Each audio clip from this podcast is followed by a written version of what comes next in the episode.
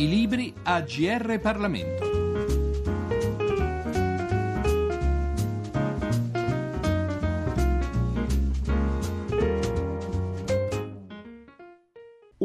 Cordiale benvenuti all'ascolto e un cordialissimo saluto a tutti coloro che sono sintonizzati sulle frequenze del GR Parlamento da parte di Giorgio Cirillo, al microfono per questo numero della nostra rubrica. L'Europa è ormai da tempo al centro del dibattito politico in genere e parlamentare in particolare, così come è argomento di discussione, ancora più in generale, tra l'opinione pubblica. Sia il dibattito politico che la discussione privata, per così dire, non risparmiano in molti casi critiche e giudizi negativi all'argomento in questione, ma il libro che presentiamo oggi, e cioè 33 false verità sull'Europa, pubblicato da Il Mulino e scritto da Lorenzo Bini Smaghi, membro del comitato esecutivo della Banca Centrale Europea e impegnato a livello internazionale in ricerche e studi in materia, risponde a questa diffusa colpevolizzazione dell'Unione dell'Unione Europea, dell'euro e via dicendo, analizzando le 33 appunto opinioni che l'autore non esita a definire false. Lasciamo dunque a lui la parola. 33 non è un numero magico, ma è venuto fuori da una lista di cosiddette false verità che si sentono dire spesso in televisione, nei talk show o nelle interviste, frasi fatte sull'Europa che eh, in realtà sono diventate quasi delle verità perché non vengono contrastate da nessuno, ma, ma non sono verità, in realtà sono una falsa rappresentazione di quella che è l'Europa che rischia di deviare un po' il dibattito politico. Eh, sentiamo dire spessissimo, non so, il cambio dell'euro era stato sbagliato e comunque l'Italia è entrata penalizzata in Europa, oppure il fiscal compact eh, ci eh, costringe a una manovra di 50 miliardi all'anno e questo per l'Italia eh, comporterà un disastro, politiche di austerità, oppure la Banca Centrale Europea non riesce a stampare moneta come le altre banche centrali, dunque abbiamo costruito male l'euro e via dicendo. Questo è un modo spesso per la classe politica italiana di rimandare sull'Europa la causa principale dei problemi che ha il nostro paese. In realtà poi molti dei problemi che ha questo paese sono eh, problemi di, eh, che derivano da mancanze di riforme che non sono state fatte per tanti anni. Se uno pensa perché il paese non cresce, perché non si crea occupazione, in realtà si vede che nella lista eh, delle, delle, principali eh, cause sono eh, principalmente il fatto che per esempio c'è troppa burocrazia, eh, non c'è giustizia, i tempi sono troppo, troppo lenti, ehm, il mercato del lavoro che non è flessibile abbastanza, tutte questioni eh, che non sono eh, competenza dell'Unione Europea. Ehm, e dunque in realtà anche l'euro, questo passaggio a un'integrazione maggiore, lascia molto spazio di manovra agli Stati nazionali. Alcuni paesi l'hanno utilizzato questo spazio facendo le riforme, eh, cambiando il proprio sistema produttivo. Altri paesi, come l'Italia in particolare, questo cambiamento non l'hanno fatto e si ritrovano eh, in questa crisi eh, globale in situazione di svantaggio rispetto agli altri, però poi alla fine eh, il leitmotiv è, è, l'Europa, è colpa dell'Europa che non risolve i nostri problemi, è colpa dell'Europa che non ci lascia eh, margini eh, sufficienti, che ci priva della sovranità, sono tutte cose che sentiamo dire. E poi eh, si crea l'illusione che uscire dall'Europa, uscire dall'euro ci consentirebbe di recuperare sovranità e di risolvere tutti i problemi. In realtà non farebbe altro che isolare il paese ehm, che portarsi indietro rispetto al processo di integrazione europea. Eh, l'esperienza degli anni passati ha dimostrato che eh, da soli le cose non si risolvano, e tra l'altro creando l'illusione anche che sia possibile uscire dall'Europa, uscire dall'euro. In realtà eh, credo che di fronte alla domanda se vogliamo tenerci la moneta buona o tornare a una moneta meno buona, eh, quella che avevamo in passato con tassi di interesse elevati, svalutazione, inflazione, credo che alla fine i cittadini italiani preferirebbero rimanere con la moneta buona. Dunque c'è grande confusione sull'Europa, grandi, grandi eh, mistificazioni, grandi false verità che io in questo libro ho cercato di, di smontare in modo da riportare il dibattito sull'Europa sui temi veri, non sulle false verità. Ecco, questo in sintesi diciamo, il succo del libro. La vicenda della Grecia, innegabilmente drammatica, la crisi che stiamo vivendo e che vivono ancora la Spagna ed altri paesi, altre economie dell'Unione, la crisi generale, insomma, sembra che sia iniziata, che abbia in qualche modo coinciso con l'avvento della moneta unica e che anzi dalla moneta unica, dall'euro, sia stata determinata. Ci si aspettava insomma una spinta propulsiva dell'economia del continente, un euro capace di competere con il dollaro e con altre monete forti a livello globale, ad armi pari per così dire, o comunque capace di favorire scambi commerciali con il resto del mondo decisamente più favorevoli di quanto non siano nell'attuale contingenza. Dunque l'euro si sarebbe rivelato come una delusione. Non sono in pochi a ritenerlo e un'ondata di scetticismo e di sfiducia, se non di aperta ostilità nei confronti dell'euro c'è un po' in tutta Europa, non è insomma un fenomeno solo italiano, ma nel suo libro lei parla ed analizza in modo peculiare il sentimento anti-europeo, definiamolo così, che riguarda il nostro paese in particolare. Sì, questo è un male molto italiano. Eh, in realtà, eh, se si va a vedere in Spagna, partiti anti-europei non ci sono, come non ci sono in Irlanda, non ci sono in Portogallo.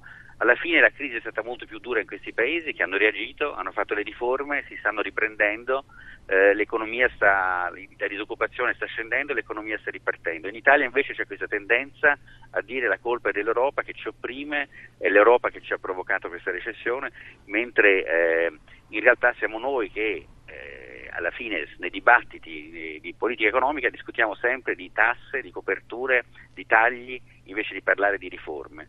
Dunque ehm, credo che proprio una, un modo sfalsato in cui la realtà viene rappresentata in questo paese e questi 33 capitoletti, eh, leggendo l'indice si vede che sono proprio cose che si sentono dire spesso, eh, che però eh, non rappresentano il modo corretto di vedere motivi per cui l'Italia è in crisi, perché non bisogna negarlo che l'Italia è ancora in crisi. Possiamo dunque continuare a riporre le nostre speranze nell'Europa unita? L'Europa non è perfetta, va costruita, va migliorata, eh, va in, con, bisogna continuare nel processo di integrazione, però eh, questo è un processo che dobbiamo fare insieme perché un'Italia più forte che esce dalla crisi potrebbe dare un contributo importante, anzi potrà dare un contributo importante, ma se noi partiamo dal presupposto che tutti i mali vengono dall'Europa, alla fine non, non saremo in grado di cambiare l'Europa. Come abbiamo detto, il libro è ordinatamente diviso in capitoli, ognuno dei quali riporta una opinione negativa dell'Europa, che poi l'autore analizza, approfondisce e in qualche modo smentisce. Conviene dunque leggere a questo punto non una singola critica e una singola risposta a tale critica, quanto piuttosto un brano tratto dall'introduzione di 33 false verità sull'Europa,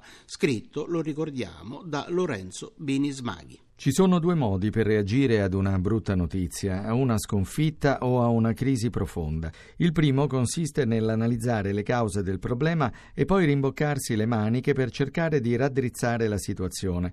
Il secondo è di scaricare la colpa su altri per deviare l'attenzione e rimandare le scelte difficili nella speranza che prima o poi arrivino tempi migliori.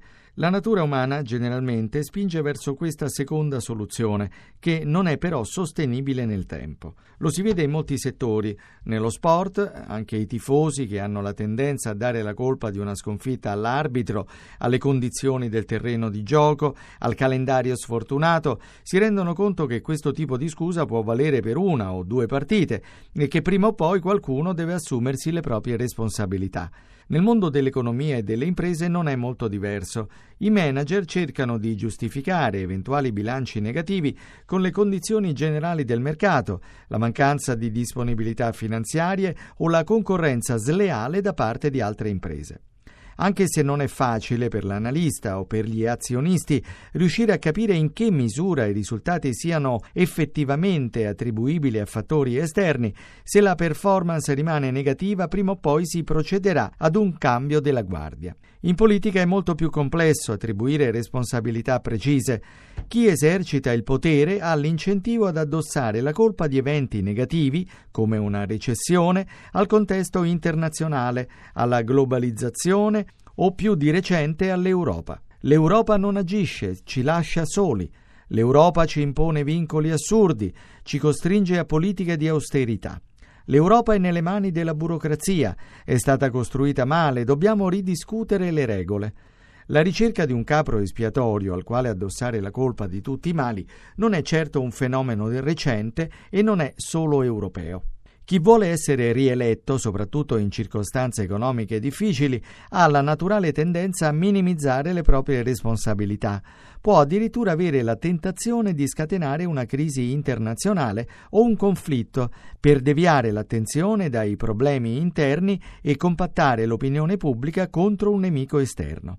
Ciò avviene tipicamente nei paesi con regime dittatoriale. Si pensi ad esempio all'Argentina, dove la protratta crisi economica della fine degli anni 70 spinse i militari a dichiarare la guerra delle Malvine nel 1982. Ma le democrazie non sono esenti da tali tentazioni. Uno studio di pochi anni fa di Hesse Orphanitz dimostra, sulla base di un'analisi quantitativa effettuata nel secondo dopoguerra, che la probabilità che gli Stati Uniti entrino in un conflitto armato aumenta del 60% in presenza di una recessione e quando il presidente è alla fine del suo primo mandato e cerca di essere rieletto. George W. Bush fu uno dei pochi a non capitalizzare il consenso elettorale dopo la guerra del Golfo dichiarata nel 1990, un anno prima della scadenza del suo primo mandato, per l'efficacia retorica di quel è l'economia stupido pronunciato in campagna elettorale da Bill Clinton, che lo batté riportando il dibattito sui temi interni. L'analisi mostra quanto sia in alcuni casi facile deviare l'attenzione dell'opinione pubblica dalle responsabilità di chi governa, soprattutto per quello che riguarda la politica economica. La tentazione di incolpare fattori esterni non è peraltro monopolio di chi esercita il potere. Anche l'opposizione può cavalcare posizioni populiste, ricorrendo a minacce esterne al Paese per denunciare l'incapacità del governo di farvi fronte. La paura del pericolo esterno rappresenta un potente motore di mobilitazione dell'opinione pubblica.